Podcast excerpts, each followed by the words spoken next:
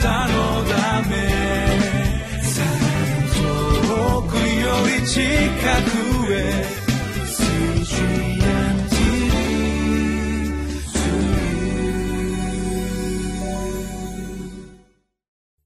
7月2日月曜日リビングライフの時間です。日本キリスト教団ベテル清水教会の井上と言います。今日もご一緒に聖書の御言葉を黙想いたしましょう。タイトルは「弟子たちの新しい呼び名キリスト者」聖書箇所は「使徒の働き11章19節から30節です。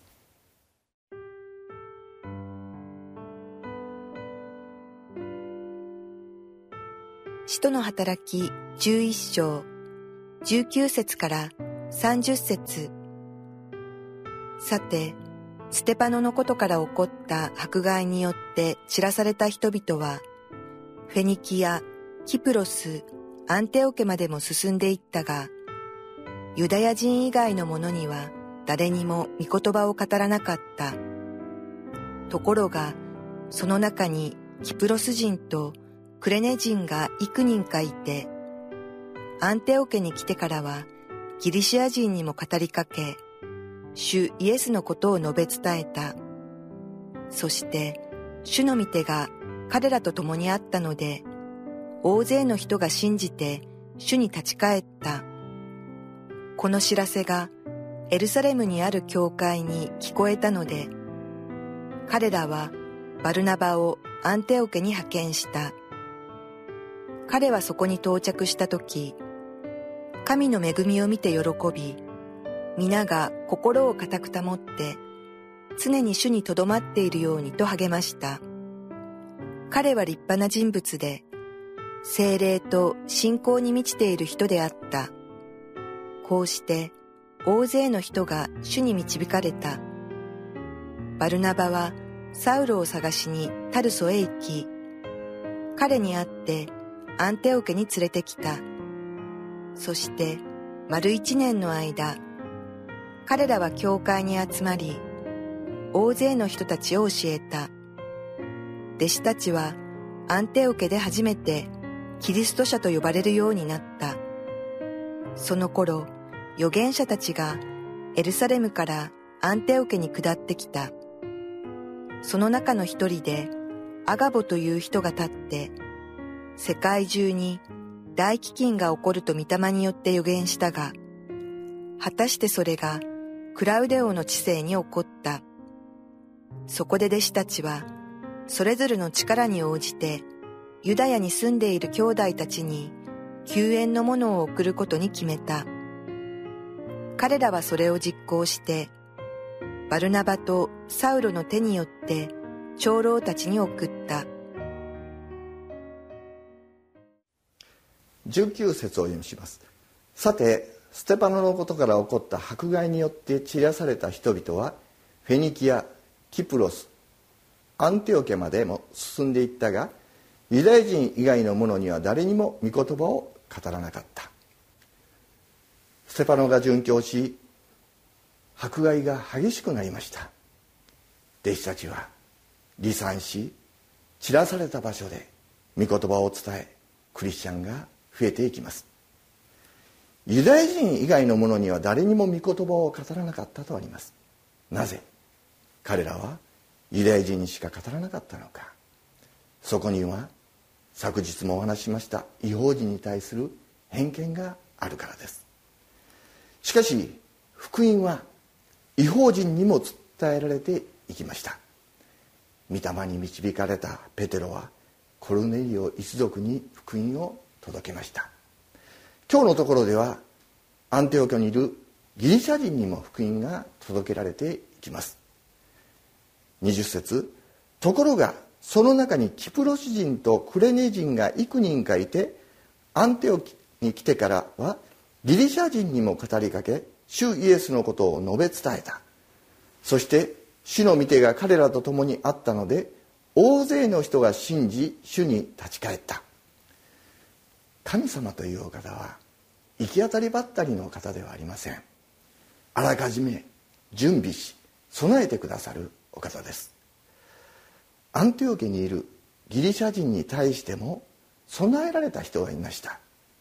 名前も知らない幾人かのキプロス人とクレニ人でありました。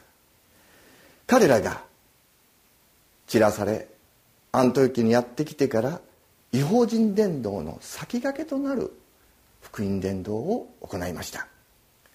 私たちも福音の種を持ってこの世に散らされています。置かれた場所で福音の種を伝えていくそれはクリスチャンの使命であります。アンティークにいる違法人はこのユダヤ人以外の幾人かの人々によって福音が伝えられたわけであります。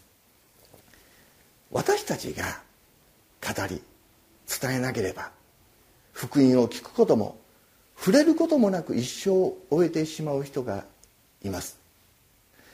実は私たちも誰かが語り伝えてくれなければ福音を聞くことも触れることもなく一生を終えていたかもしれません。どうか。あなたが伝道の突破口先駆者となりますように。22節この知らせがエルサレムにある教会に聞こえたので彼らはバルナバをアンテオ家に派遣した。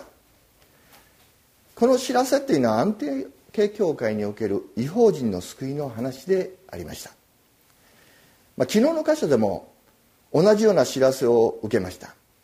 その時エルサレム教会はペテロを非難しました。しかしペテロの証を聞いて彼らの心は変えられました。偏見が除かれてそして今度は喜んでバルナバを派遣していくわけです。私たちの中から教会の中から偏見や差別肉の心が取り除かれそうすると教会は伝道する教会宣教する教会へと変えられていきます。23節。彼はそこに到着した時神の恵みを見て喜び皆が心を固く保って常に主にとどまっているようにと励ました。彼は立派な人物で精霊と信仰に満ちている人であった。こうして大勢の人が主に導かれた。バルナバは精霊と信仰に満ちた人でした。彼に励まされ多くの人々が救いへと導かれていきました。私は20年前から御言葉メールを毎朝配信するようになりました。リビングライフの聖書日課を使わせていただいて今教会員にも配信しています。そしてその最後にはバイ・バルナバと名付けています。バルナバというのは私の理想であり憧れであり目標であります。バルナバのような牧師になりたいという願いを持っています。精霊と信仰に満ちた人多くの人を励ます大勢の人々を導く人皆さんもバルナバのようなクリスチャンとなりますように。25節バルナバはサウロを探しにタルソへ行き彼に会ってアンテオ家に連れてきた。そして丸1年間彼らは教会に集まり大勢の人たちを教えた。弟子たちはアンティオ家で初めてキリスト者と呼ばれるようになった。バルナバはサウルを探しアンティオ家に連れてきました。サウル後のパウロはかつては迫害者でした。しかし彼はキリストに出会って180度人生が変えられました。そして彼を育てたのはバルナバでした。バルナバがしていることは牧会の働きです。救われた人を教え養育しいわゆる弟子教育をしていきました。信者から弟子へと変えられていく働き。キリスト者とは信者ではなく弟子のことであります。バルナバはアンテオ家において伝道と牧会の働きに力を注ぎました。その結果アンテオ家教会は成長しやがてパウロをはじめ多くの宣教師を派遣する教会となっていくのです。皆さんが御言葉によって養育されキリストの弟子となりキリスト者として良き働き人となりますように皆さんの教会がアンテオ系教会のように宣教する教会伝道する教会となりますように皆によって祝福します。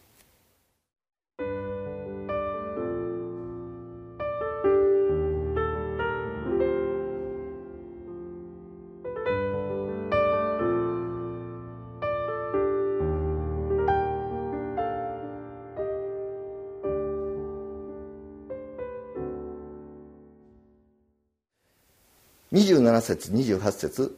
その頃預言者たちがエルサレムからアンテオケに下ってきた。その中の一人でアガボという人が立って世界中に大飢饉が起こると御霊によって預言したが果たしてそれがクラウドの知性に起こった。アンテオケ教会は伝道と牧会に加えさらに社会奉仕愛の技を行う教会でした。大飢饉が起こった時に彼らは力を発揮していきました。29節そこで弟子たちはそれぞれの力に応じてユダヤに住んでいる兄弟たちに救援のものを送ることに決めた。彼らはそれを実行してバルナバとサウロの手によって長老たちに送った。私は阪神・淡路大震災を経験した時にそれぞれの教会が力に応じて救援物資を送り働いていく姿を見ました。そこにアンテオケ教会の姿を見ます。東北や熊本の震災の時もそうでした。私の教会は家の教会であり小さな教会です。震災の時になりますと教区や教団から献金の依頼が届きます。私たちにできることは小さいことであります。しかし小さな力でも力に応じて協力し合う時に大きな働きがなされると信じます。この CDN テレビの働きもそうだと思います。まさにアンテオケ教会のように思います。無牧の教会を励まして福音を伝えそして愛の技に励んでいる。日本の教会がアンテオケ教会のようになりますように伝道と牧会と愛の技。この3つの技が力に応じて行われる教会となりますようにお祈りいたします。天の父様あなたの皆をあがめます。神様私たちはイエス・キリストを信じあなたをただ信じるだけではなくて御言葉によって養われ成長していく必要があります。そして神様どうか私たちが愛の技に富むものと変えられていくことができるように教会が教会の働きが豊かに祝福されますようにイエス・キリストの皆によって祈ります。アメン。あなたのため遠くより近くへ